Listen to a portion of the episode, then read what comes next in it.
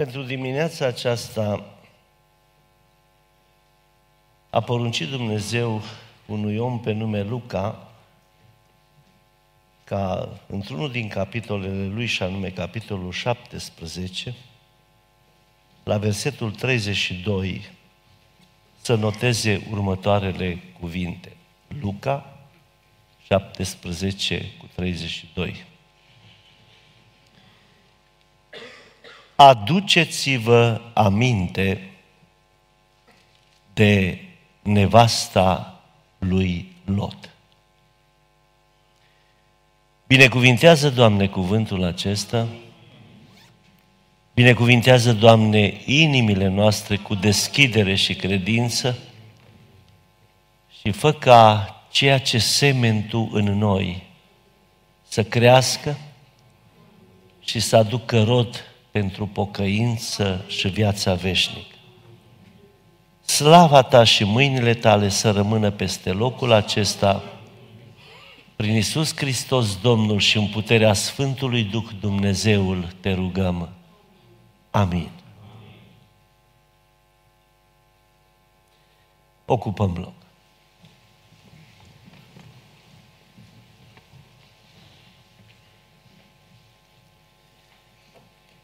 Multă pace să aveți, dragi oameni. Și tot ce este frumos și ceresc, să aibă un cort în inima voastră și în casele voastre. Și sporind credința și dragostea pentru Dumnezeu, fiecare dintre voi și eu la rândul meu, să rămânem alături de Dumnezeu. Este una dintre cele mai mari probleme, să o cotesc eu, ale creștinismului contemporan. Se răresc extraordinar de mult instituțiile creștine care mai șed lângă Dumnezeu. De asemenea, se împuținează înspăimântător oamenii care mai stau lângă Dumnezeu.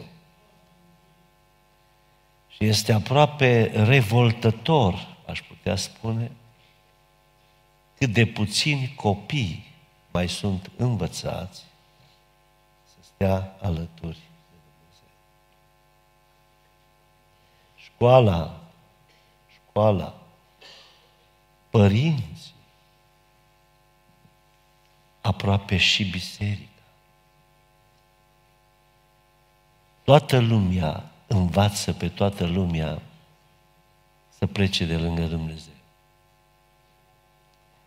Pe măsură ce lucrul acesta ia amploare, ne uităm în societate și vedem lucruri cu care ne-am obișnuit. Însă Dumnezeu nu s-a obișnuit cu ele deloc.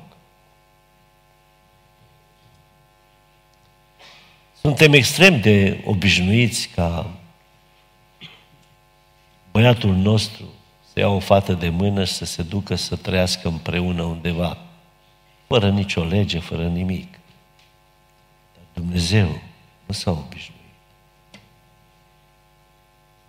Suntem extrem de obișnuiți ca fetele noastre și băieții noștri să meargă la seri de party în care nu ți-e greu să-ți dai seama ce se întâmplă acolo. Dar Dumnezeu nu e obișnuit. Suntem extrem de obișnuiți ca în calitate de biserică creștină să lăsăm garda cât mai jos. Zicem noi că așa avem acces la ceilalți oameni. Dar Dumnezeu nu e obișnuit.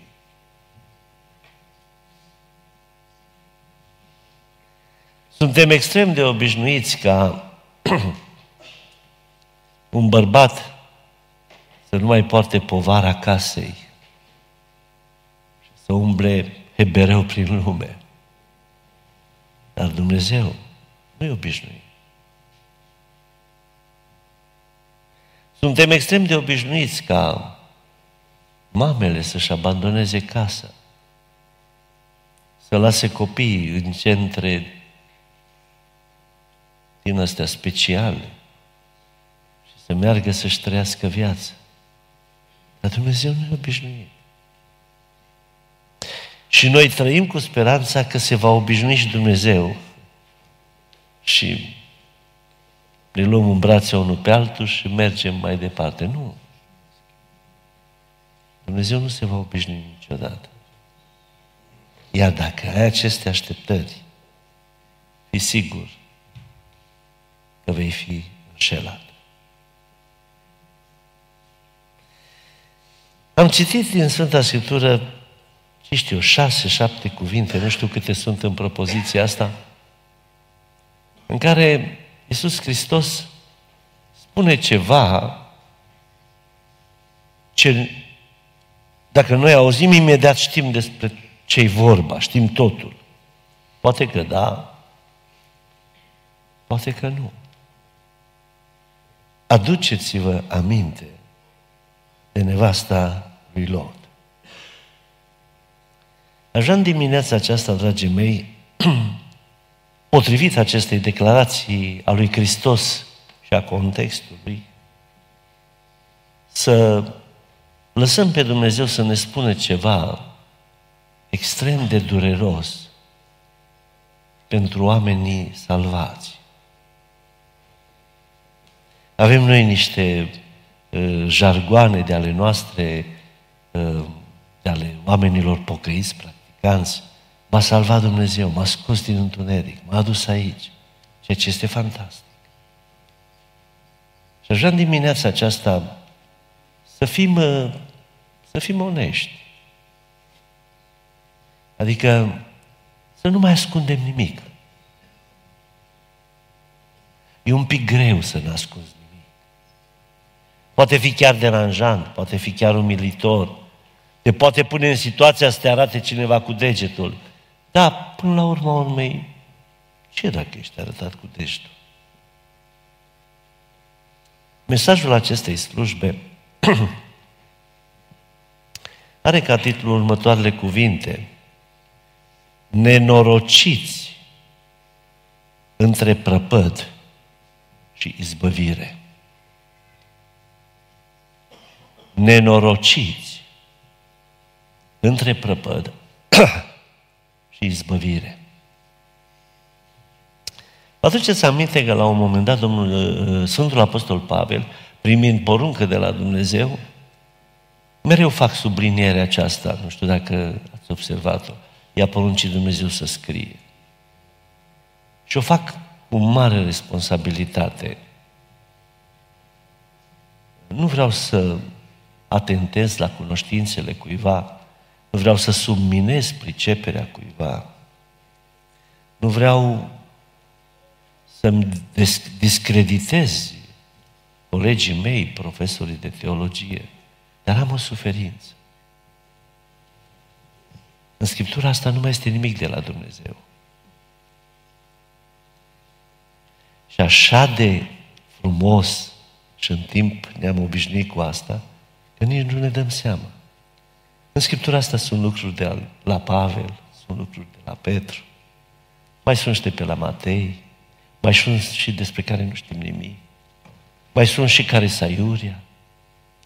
Și fiecare sfătos ca și mine uh, se înregimentează ca să ne spună, stai că aici era Pavel care el nu știa că și nu se pricepea cum. pentru că eu, pentru mine, dacă vreți să vă însușiți și voi, este o problemă absolut liberă. Am decis că nu mai vreau să am de-a face nici cu Pavel, nici cu Moise, nici cu Daniel, nici cu nimeni. Vreau să am de-a face cu Dumnezeu. Iar din cele pe care le-am priceput eu, Scriptura aceasta este de la Dumnezeu. Și atunci mereu precizez, i-a poruncit Dumnezeu lui Luca să scrie. Pavel. Și ăsta ce să facă? A scris. N-a scris ce a vrut el. Și a scris ce a poruncit Dumnezeu. Și într-una din zilele vieții lui Pavel îi poruncește Dumnezeu, mă scrie ceva interesant. Ce să scriu, Doamne?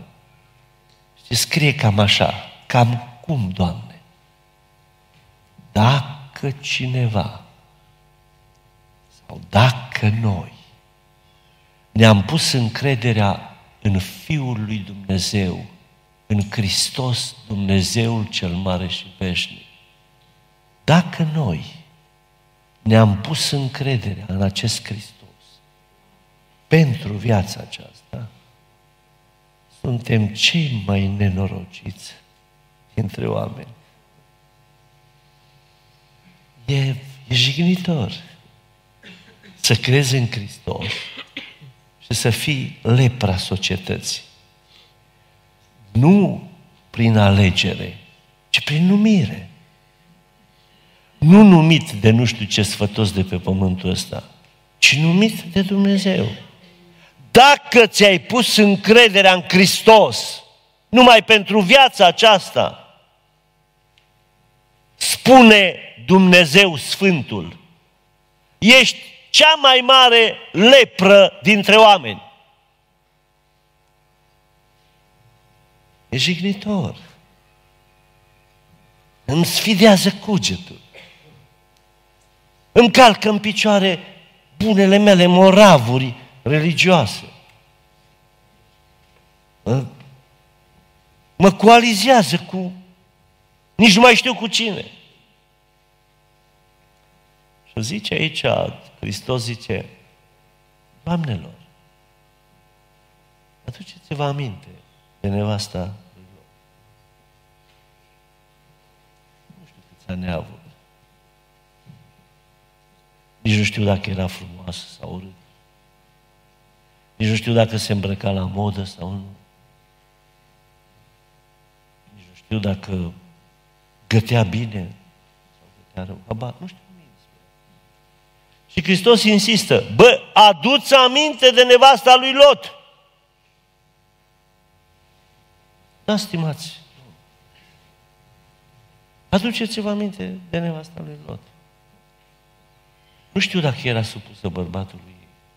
Banal. Nici nu știu dacă purta năframă sau nu.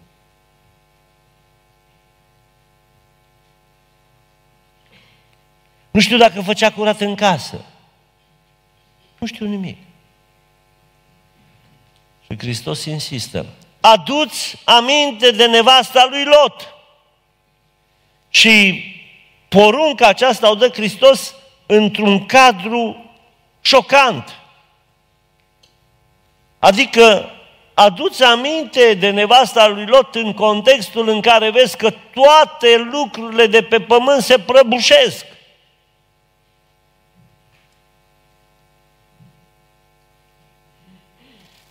Cad Statele Unite ale Americii, cade Imperiul Rus, cade Israelul, pare.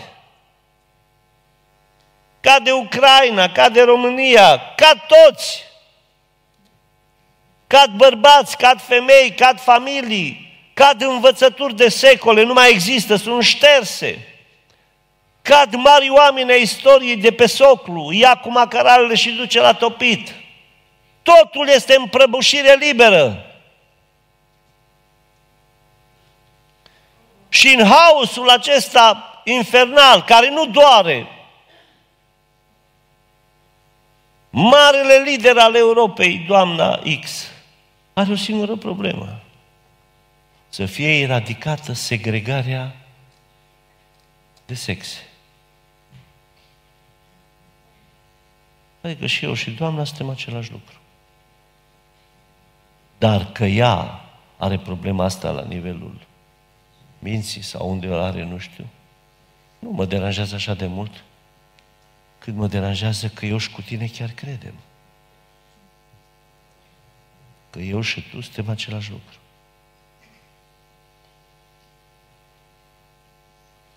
Și mai ne codim noi pe aici, mai nu știu cum, dar copiii noștri cresc în spiritul acesta. Și o să se uite la noi Că la o ceapă stricată. Aduceți-vă aminte de nevasta lui Lot. Aș vrea să intrăm într-o zonă, dragii mei, extrem de ridicolă, ca să vedeți cât de nenorocit este un om între prăpăd și salvare.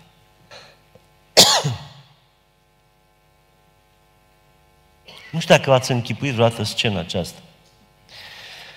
Ne spune Sfânta Scriptură că într-una din zile Avram era pe acasă, habar n-am cu ce se ocupa, era o viață patriarhală, liniștită, nu era zgomotul și nenorocirile care sunt astăzi. Și la un moment dat, cum stătea el așa, între somn și veche, cumva, mi se pare că trei indivizi se apropie de casa lui. Și tresare, oamenii aceia îi dau bună ziua, oameni, nu știu, îngeri, nu știu, Tatăl, Fiul și Duhul Sfânt, nu știu. E foarte enigmatică situația de acolo, dacă te uiți la text și la cuvintele folosite. Pentru că pe rând, la toți cei trei în text, le apare numele de Jehova. E foarte discutabil pasajul acela. Așa pentru mine, la un moment dat, cel puțin Hristos și Duhul Sfânt au fost la Avram. Nu știu dacă și Tatăl. Dar e neimportant asta. Și dau binețe și vor să plece mai departe. Și Avram zice, stați un pic, cum tu plecați de la Avram? Păi vă știți cine sunt eu? Sunt Avram. Plecați de la Avram așa cum, ca de la un străin? Așezați-vă să vă spăl picioarele. Nevastă, poruncește la sluj să se taie un vițel, să mănânce oamenii ăștia, Dumnezei ăștia, cine or fi, să-și tragă sufletul și apoi să meargă mai departe. Au mâncat și au tras sufletul, s-au luat și să coboare spre Valea Mănoasă a Sodomei și a Gomorei. Și la un moment dat unul din ei se oprește și zice, aș putea eu să ascund planurile mele de prietenul meu Avram? Nu pot să fac așa ceva. Să întoarce în dărât. Și Avram era un om înțelept.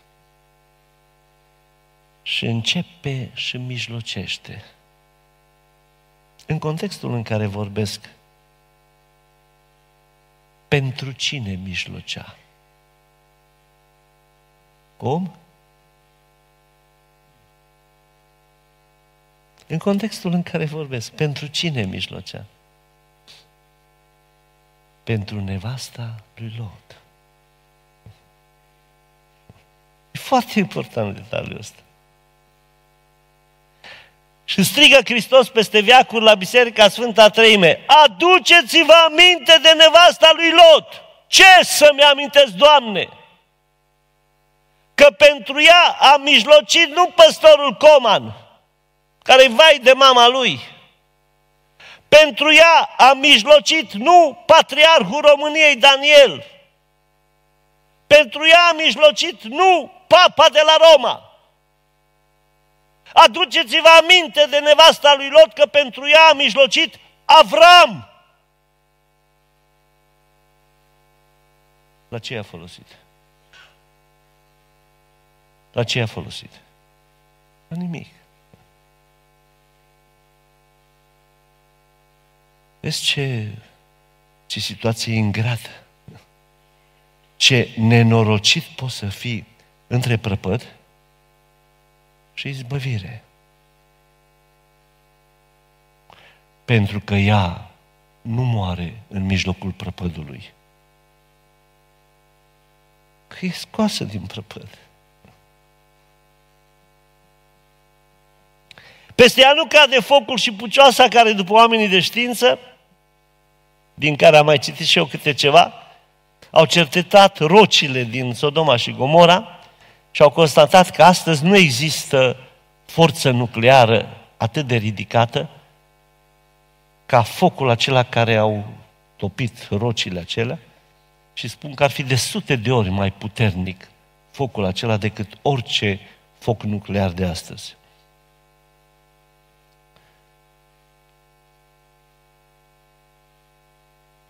Dar e foarte important detaliul ăsta. Aduți aminte că pentru soția lui Lot a mijlocit Avram. Dar exercițiul acesta de memorie e foarte important pentru că noi trebuie să ne aducem aminte altceva. Pentru mine și pentru tine a mijlocit Hristos. Da. Să facem o paralelă. Avram a început așa, Doamne, mama, dacă or fi acolo vreo 50 de oameni, e și nevasta lui Lot între ei. Dar nu o să le dai foc la toți și dai foc și nevestei lui Lot. După aceea a stat și s-a făcut un pic rușine, a zis, mă, dacă nu ar fi atâția. și a zis, Doamne, ce știu, ori fi vreo 40, nu știu. Dar acolo e nevasta lui Lot, o cunosc, nepoată mea. Dar nu o să-i dai foc și ei cu ceilalți. Asta și să mai gândiți, ce mă, dar... Adică pe măsură ce, ce își exercita dragostea lui față de nevasta lui Lot prin mijlocire, îi se făcea tot mai rușine. Și zice lui Hristos sau îngerului sau omului, nu mai contează în momentul acesta, ce mai lasă-mă să mai zic o dată. Ce mai zi o dată. Ce nu, n-au să le dau foc împreună. Se gândea Hristos, dacă o fi numai ea, o scot afară. Hristos, când a început să mijlocească, a mijlocit puțin altfel. Nu i s-a făcut doar rușine. Nu a scăzut numărul pentru ca să încapi și tu. Ce a zis? Mor. Când poruncește Hristos să-ți aduci aminte de nevasta lui Lot, nu poruncește să-ți aduci o aminte de o femeie că era frumoasă sau mai puțin frumoasă, îmbrăcată regulamentar sau neîmbrăcată regulamentar, supusă bărbatului ei sau nesupusă bărbatului ei, ci când poruncește Hristos să-ți aduci aminte de soția lui Lot, poruncește ca tu în secolul 21 să-ți aduci aminte de cel care a mijlocit pentru tine pe Sfânta Cruce de pe Golgota, murind batjocorit, și rugându-se de pe cruce să fie iertat că ești atât de încurcat la minte că nici măcar nu știi ce faci. Adică a avut loc săvârșirea imposibilului. Numai că povestea nu se termină aici. Auzi, să ai harul în istoria aceasta să mijlocească Avram pentru tine. Sau să ai harul în istoria aceasta să mijlocească Hristos, Dumnezeul, pentru tine. E ceva inegalabil. Și totuși, nevestei lui Lot nu i-a folosit la nimic. Așa să spun o întrebare. Nu trebuie să răspunzi poate să te gândești la ea. Tu ce crezi? Mijlocirea lui Hristos pentru tine are vreun rost?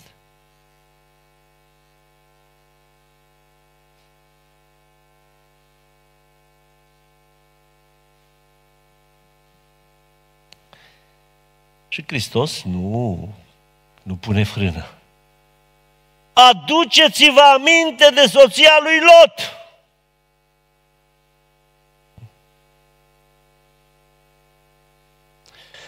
Mulțumesc, Doamne, că în numele Duh- Duhului Tău și în puterea Duhului Tău cel Sfânt mai smulți din lumea aceasta păcătoasă. Asta e rugăciunea mea și rugăciunea voastră.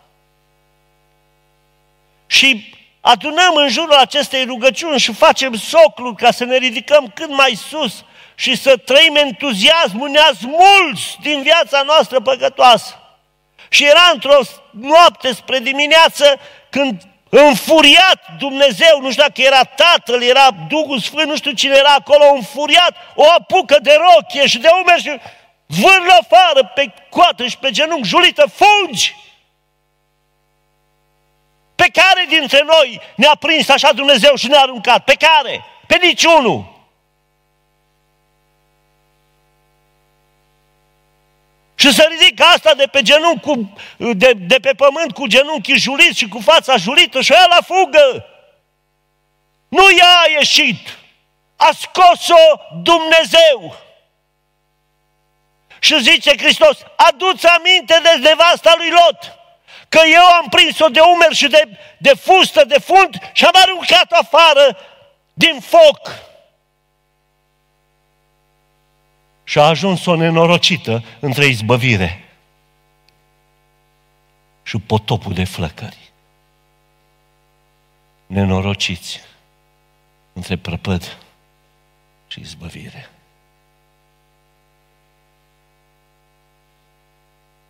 Ce aveți de gând să faceți cu viața voastră?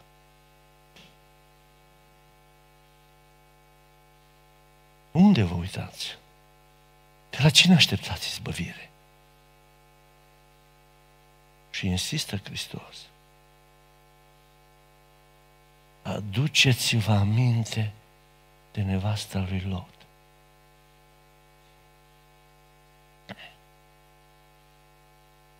Care este scoasă de puteri cerești de sub focul din Sodoma și Gomora. Și revin la viața mea și la viața ta. Avem cântări frumoase.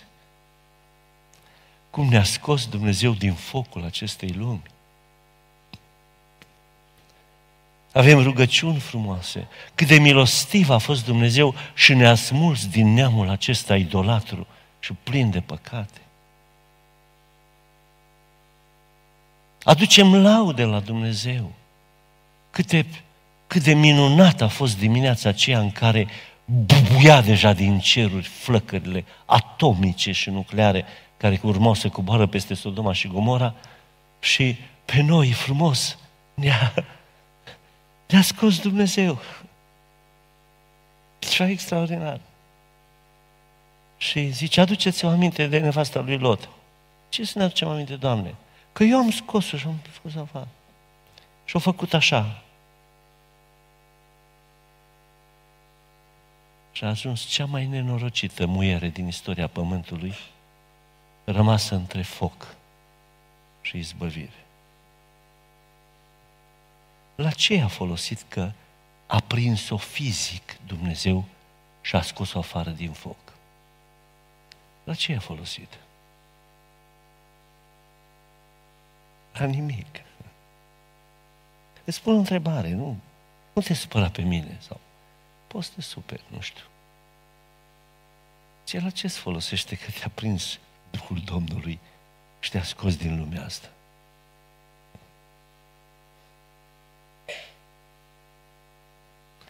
Barem rămânea acolo și venea o flacără din asta pe ea și o nimici acolo, nu mai rămânea nimic, cenușă ce mai era pe acolo. Dar așa treceau trecătorii pe acolo și ce-i bă cu stânca asta? Zice, A, și asta e nevasta lui Lot, mă, proasta aia. Și toată lumea se, se lamenta și mai făceau și glume probabil de prost gost. Asta e, mă.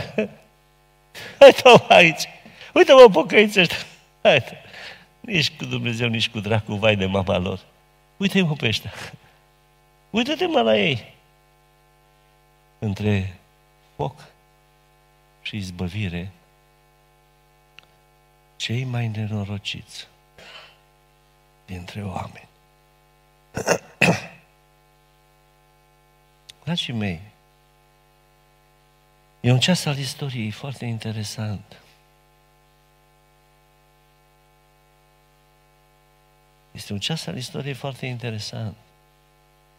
Toți fugim spre, nu știu cum să zic, spre un premiu, spre o apreciere, spre un câștig. Nu pot să incriminez lucrurile acestea. Numai că totul s-a schimbat. Totul s-a schimbat. Spuneam ieri la slujbă, dacă vrei să fii o, o tipă bengoasă așa de numărul unu, trebuie să găsești soluții să-ți crească barbă. Dacă îți crește barbă, ești tare, ești cool.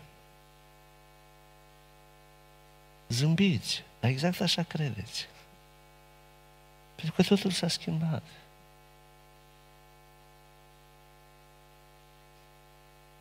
E înfiorător. Copiii tăi așa învață la școală și se uită așa hâd la tine, ca la o stranie ciumă de pe unde ai rămas.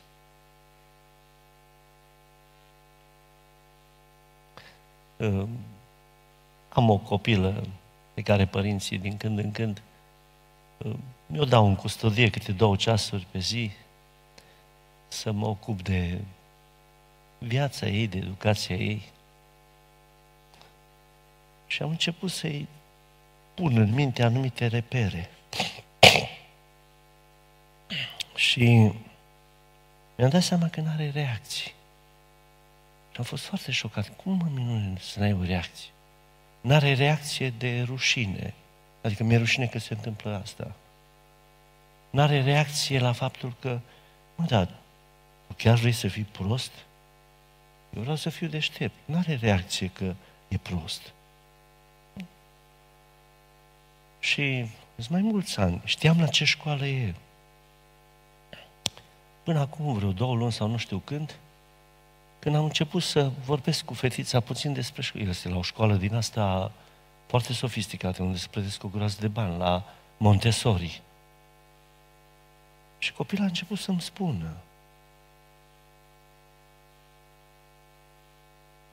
că de fapt școala aceea este o școală care iau un copil și îl face animal. Dar nu numai pe copil, și pe părinți. Și toți actiați se duc și plătesc lunar, bani mulți, numai cei cu bani pot să-și ducă copiii acolo. Și îi cheamă idioția de acolo, pe părinți, le resetează creierul. N-ai voie să înveți pe copil să dea bună ziua. El o să vadă când e mare. O să dea. Nu dă. Crezi ca boi. N-ai voie să-i spui copilului nu. El va descoperi. Și am început să vorbesc cu fetița aceasta, care e mărișoară acum, și credeți-mă, a rămas paralizat. Toată educația este împotriva Sfintei Scripturi. Nimic din ce zice Scriptura n-ai voie să faci dacă vrei să iasă un model nou. Și îmi spune copilul aceasta în jur de 9 ani ce învață acolo despre sex. Despre băieți cu băieți și fete cu fete. Dar asta într-o școală de elită. Dar copilul aceasta acasă nu spune. Și niciun copil nu spune acasă. Copiii sunt foarte paroliști la secretele lăsate de înțeles că trebuie să rămână secrete. Și am rămas uluit. Crezi că copilul tău învață altceva? Dacă crezi asta, scuză-mă, ești grămadă, ești. Nu știi cine ești, nu știi în ce lume trăiești. Și atunci vei ajunge așa, să fii cel mai nenorocit dintre oameni, între prăpăd și izbăvire. Și ăia peste care vine prăpădul scapă ușor, că ars și gata. Dar eu și cu tine rămânem și de privele și de, de, și de bazjocură. Mai trece câte unul și scuipă pe mine sau pe tine. Ia te bă, cine ești ăsta?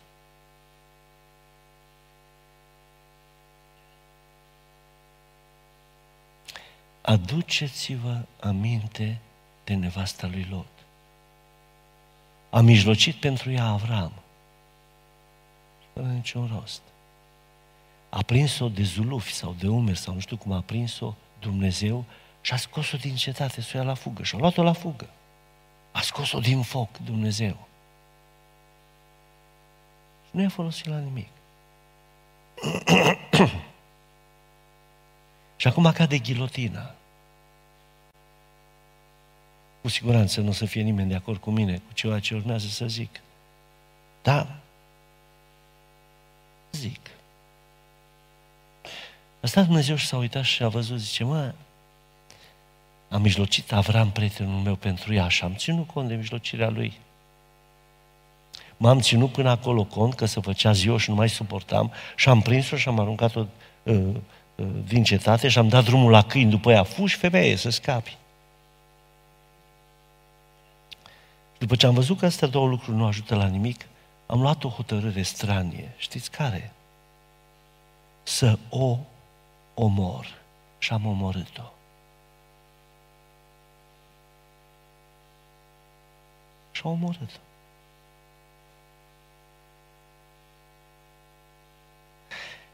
Cine își aduce aminte de soția lui Lot? Trebuie să-și aducă aminte că pentru el a mijlocit Hristos. Huiduitul, bagiocoritul, neintegratul, mizerabilul, împotrivitorul oricărui lucru bun. Cine își aduce aminte de soția lui Lot, trebuie să-și aducă aminte că pe el Dumnezeu l-a smuls din viacul acesta de păcat și de mizerie, prinzându-l fizic și aruncându-l afară, fugi! Cine își aduce aminte de soția lui Lot, trebuie să-și aducă aminte că dacă nu fuge până la capăt, Dumnezeu îl va omorâ.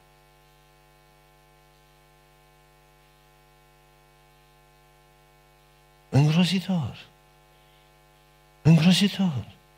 Cum adică tu, tu pui pe Hristos să mijlocească pentru mine? Mă prins și mă scoți afară? Ca să ce? Ca să mă omori?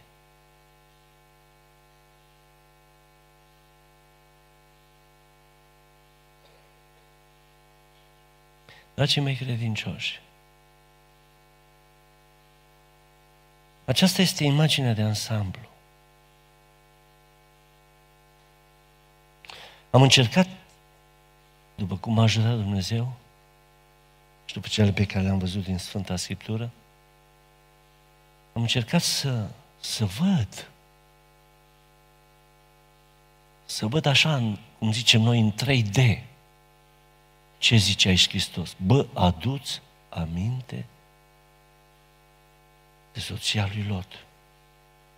Și acum, dând la o parte o groasă de lucruri care le-am învățat, dând la o parte atâtea ocazii când un frate păstor a predicat din viața lui Lot și a Sodomei și a Gomorei și din câte am citit și dând la o parte o groază de lucruri și sunându-mi în suflet și în viață cuvintele acestea, păi comane, aduți aminte de nevasta lui Lot, mi-a rămas scenariul acesta. Un Avram pe genunchi sau habar n-am cum stătea, care se uita în ochii lui Hristos sau a îngerului sau a omului, nu știu, se uita ca la ultimă speranță și zicea, nu poți să o omori pe nevasta lui Lot împreună cu toți. Nu poți face asta. N-ai cum, dreptatea ta, mila ta, dragostea ta, iubirea ta, legile tale nu-ți permit lucrul ăsta. Și culmea, omul acela, îngerul acela, Dumnezeul acela, se lasă nu pleca de Avram. și văd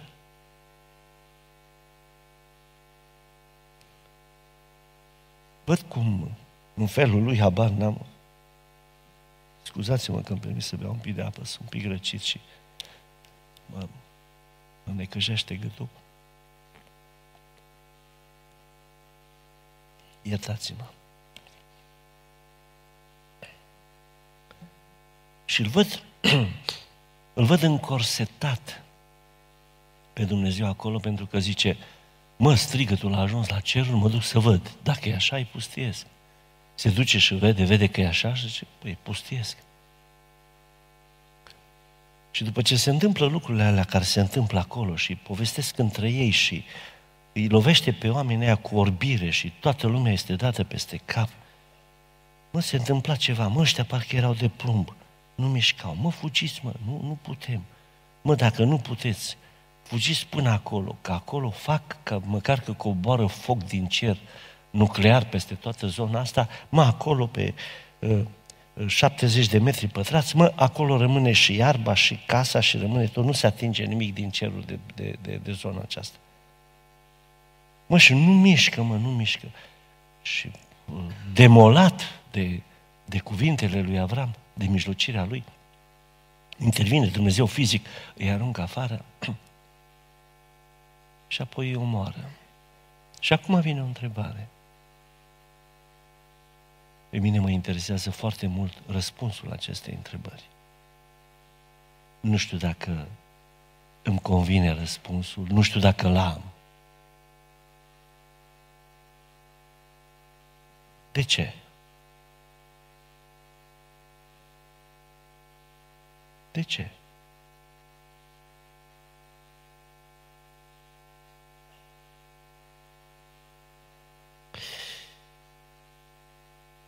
Păi uite de ce. Oricine va căuta să-și scape viața, o pierde. Și oricine o va pierde, o va găsi. Dar totul e ciudat. Totul e anacronic. Hristos vorbește înspăimântător de incoerent.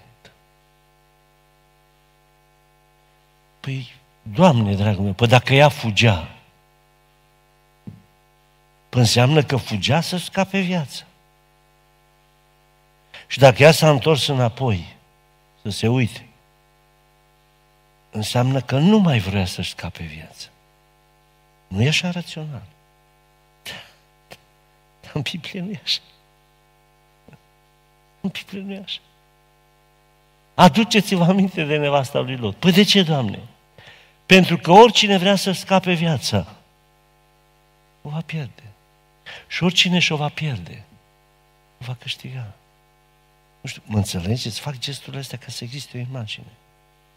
La Hristos, uitatul înapoi era scăparea vieții și fugitul înainte era pierderea vieții.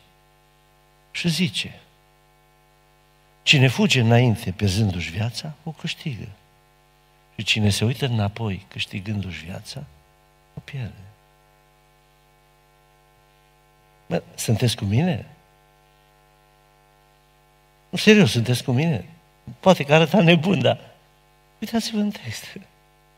Deci sunt imagini. E în mișcare totul, se vede. Și atunci am, am rămas iarăși, de ce?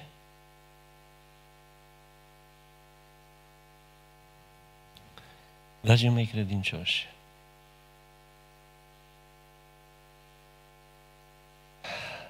nu mai luptați pentru viață. Luptați pentru ascultare. Faceți această inversiune. În nevasta lui Lot era această bătălie. Să lupte pentru viață sau pentru ascultare. Și ea a decis că este mai importantă viața decât ascultarea. Și a pierdut-o. Cu ea se împlinea cumva, după Revoluție, a fost o vorbă foarte ciudată și meșteșugit făcută de unii oameni din țara noastră, citând un slogan din vremea comuniștilor și era cam așa, zice, tot înainte, că înainte era mai bine. Și tot înainte, că înainte era mai bine. Cam așa, cam așa mergem noi. Tot înainte, că înainte era mai bine. Da. De ce? Și aș vrea, mai am câteva minute, să vă vorbesc despre diferența dintre lupta pentru viață și lupta pentru ascultare. Aici se, cum să zic, se separă apele. Și citesc din nou și apoi accentuez câteva lucruri care posibil ne interesează.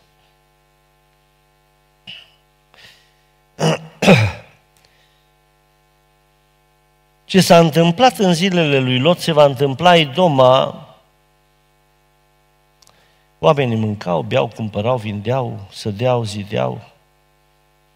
Dar în ziua când a ieșit Lot din Sodoma, a plouat foc și pucioasă din cer și i-a pierdut pe toți.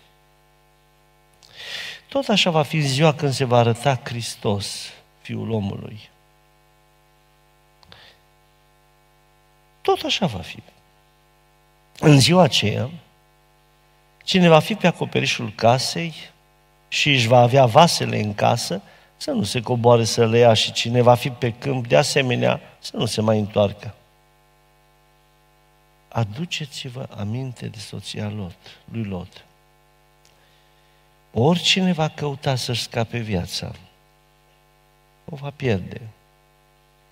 Și oricine va pierde viața, o va găsi.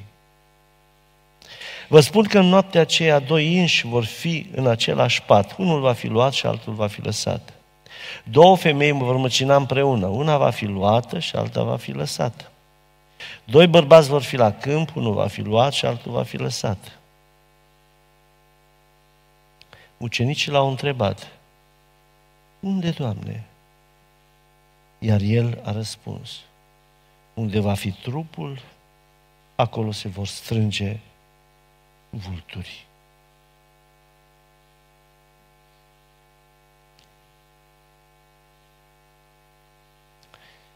Aici este o înșiruire de situații. Omul, ca și mine, ca și voi, probabil, nu știu, uh, viața mea, lupta mea pentru viață, este cum să fac să mai trăiesc. Poate că așa e și la tine. Însă câștigarea vieții veșnice este așezată sub altă întrebare. Cum să fac să mai ascult? Și în imaginea care o creează aici Hristos, ăla stă pe casă, și nu are nicio problemă cu casa. Poate să rămână, să-i dea foc, să ardă. Treaba e ce se întâmplă. Dar stă și se gândește că fugind, din ce o să mănânce? Și își dă seama că doar din ce nu poți mânca, numai că ai niște vase. Că nu o să faci o gaură în pământ și storni acolo mâncarea ăștia pur să mănânci. Și zice, îmi iau vasele și fug. Și bătălia era între din ce mănânc și ascultare. Nu era dintre poruncile lui Dumnezeu de pe table sau despre nu știu unde sau despre Evanghelie. Nu. Frământarea omului era din ce mănânc sau să ascult. Și omul alege din ce mănânc. Și mântuirea s-a dus. Unul este la câmp. La câmp acolo ești cum ești, da. Și trebuie fugit. Nu are nicio problemă să fugă, să lase totul. Nu, nu contează că rămâne mașina, că, că rămâne mobila, că rămâne... Să fug chiar în hainele astea, acum și prinde soios și sudoare. Fug până acasă, fac un duș, îmi iau niște haine și plec. Și bătălia lui nu este între că nu s-ar duce, și bătălia este, mă, nu pot să plec așa. Mă duc acasă să mă schimb. Bătălia lui este între a se schimba și ascultare.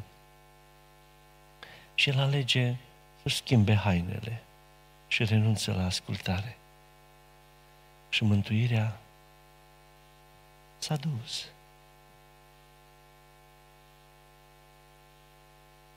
Dragul meu, dacă îți urmărești viața ta, Ți-a plăcut vreodată să asculți?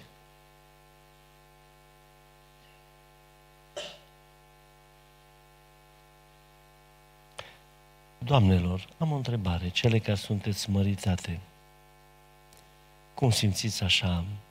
Vibrați la gândul că vă mai zice bărbatul să faceți ceva și abia așteptați? Sau când zice să faceți ceva, da, fă tu, bă. Cum simți? Fii cinstit. Eu când tata sau mama îmi zicea să fac ceva, mă zgârea pe creier.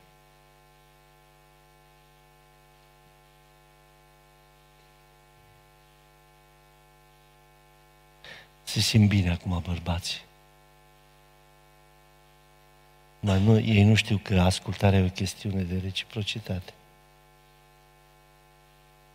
La mine acasă, vinerea e program administrativ, nu mai am copii acasă și am rămas eu prostul satului care trebuie în fiecare zi de vineri să dansez cu aspiratorul două ore ca să aspir toată casa. Și câteodată nu mai am chef. Nu mai am chef. Mi se gata bateria. Și mă turez așa să par un pic mai serios, mai nu știu ce și las de înțeles că astăzi nu se aspiră, domnule. Așa rămâne casa, nu se aspiră, asta e, gata. și mă întind pe canapea, într-o indolență și o nerușinare desăvârșită, stau așa îmbufnat să mă culc. Doamna mea nu mai îmi zice, tu te mă Iacob și aspiră. Se duce ea aspiratorul după ce a fost la serviciu, șase ore sau șapte, după ce a făcut de mâncare. Se duce și aspiratorul să aspire. Când a apăsat pe bumb și l-aud sunând, mă iau toți dragi. Și săr de pe canapea ca o cuctă din aia de sarmale și fug repede și îi iau aspiratorul din mână și aspir casa. Da, am o întrebare pentru pastorul Coman. De ce nu pot să fac asta înainte? Știți de ce? Pentru că noi avem o singură problemă pe care a avut-o și soția lui Lot. Nu avem dragoste pentru ascultare. Nu avem dragoste pentru viață. Dar viața e la Dumnezeu. Și o dă numai celui care ascultă. Și cu asta s-a încheiat filmul. Și cine luptă să-și câștige viața, o pierde. Și cine ascultă, o câștigă. Că a zis Dumnezeu dragul de el. N-a zis, nu mă interesează, fugi până scrapă ficatul. Ce mă interesează, grăsană ce ești sau ce, fugi! N-a zis Dumnezeu asta. Nu mă interesează că ești femeie, ține-te de bărbatul și fugi până îți iese limba și ochii și crăp, fugi! N-a zis Dumnezeu așa. A zis un singur lucru, Doamnă dragă, nu te uita înapoi.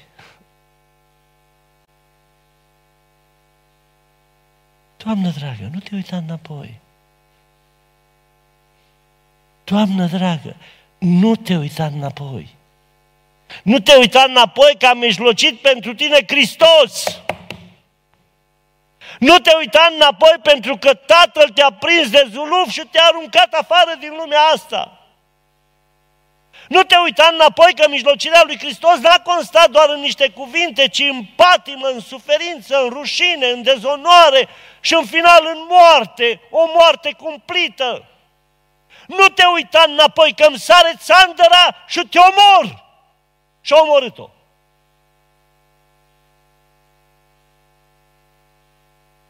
Aduceți-vă aminte de nevasta lui Lot. Dacă lucrul acesta scapă din vedere, atunci acest context care aduce a sfârșit, nu știu dacă acum sau când, nu știu. Dar acest context al societății în care trăim aduce a sfârșit. Și dacă nu-ți aduce aminte de Lot, se va întâmpla un lucru foarte interesant. Vi-l ilustrez. Și cu asta închei că e 12 imediat. Uh, zice că într-o zi, nu știu în care, Dumnezeu și-a adus aminte de Avram, de Isaac și de Iacob. Și când și-a adus aminte de Avram, Isaac și de Iacob, s-a dus prin câmpia Madianului acolo, s-a așezat într-un rug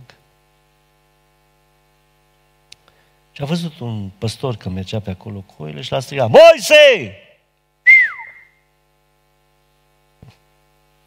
Dacă noi ne închipuim din alea cu rugăciuni și cu robe și nu mă, l-o fluiera.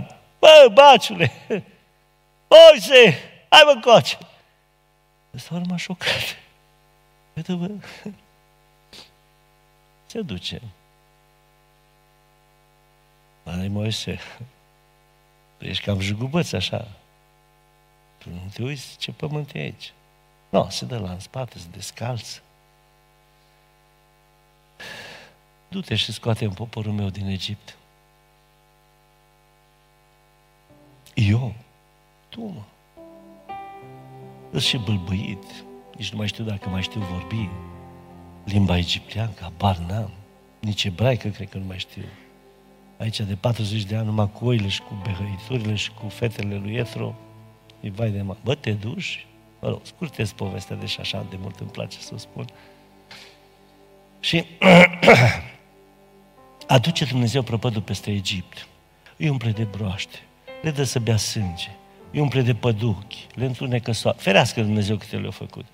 Până la urmă le omoară și toți sunt născuți, și oameni, și vite, și capră, și găini, și tot, tot, tot, tot absolut. Se face acolo că nu mai știu nimeni care e stânga și care e dreapta. Și ia pe toți din poporul lui și frumos îi scoate și îi duce spre unde? Spre Canaan. Și acum ei erau în deșert, între prăpăd și izbăvire. Și când erau aici între prăpăd și izbăvire, uitați-vă foarte atent. Acolo era numai năsâp. Deci era numai năsâp. Eu am fost acolo. Numai năsâp și teatră. Și dacă vrei să păcătuiești, nu prea aveai unde. Câte, nu se păcătuiești, câte, nu aveai cum. Nu aveai cum. Și le spunea câte o chestie de asta care nu avea nicio legătură cu ce era acolo. Vă dau un exemplu, iertați-mă că îl folosesc. Știu că nu-l credeți, dar ca filosofie așa.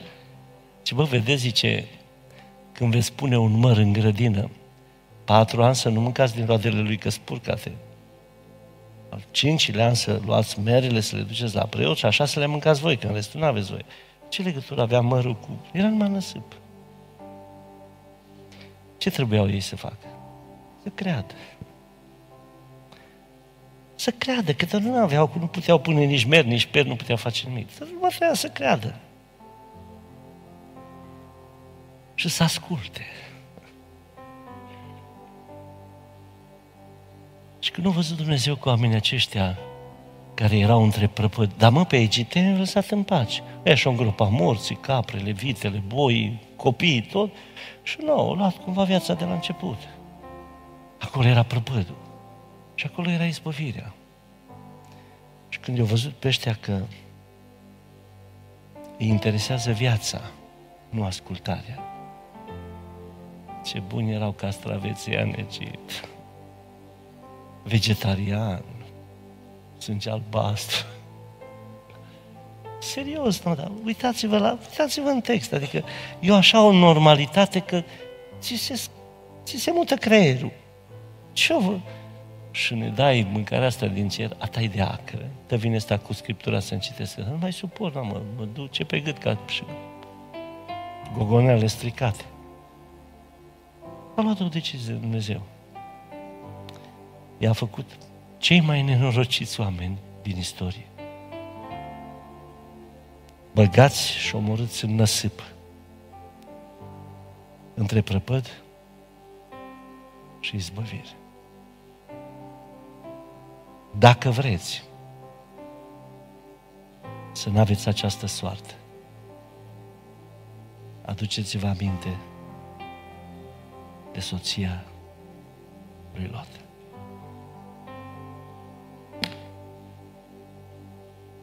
Este o cântare, mai mult de atât. Ce mai vrei? Adică e așa de elegant Dumnezeu și așa de franc. E așa de curtenitor și așa de exact. E așa de îngăduitor și așa de pietrificat, încât ți drag să-L iubești dacă vrei să asculți.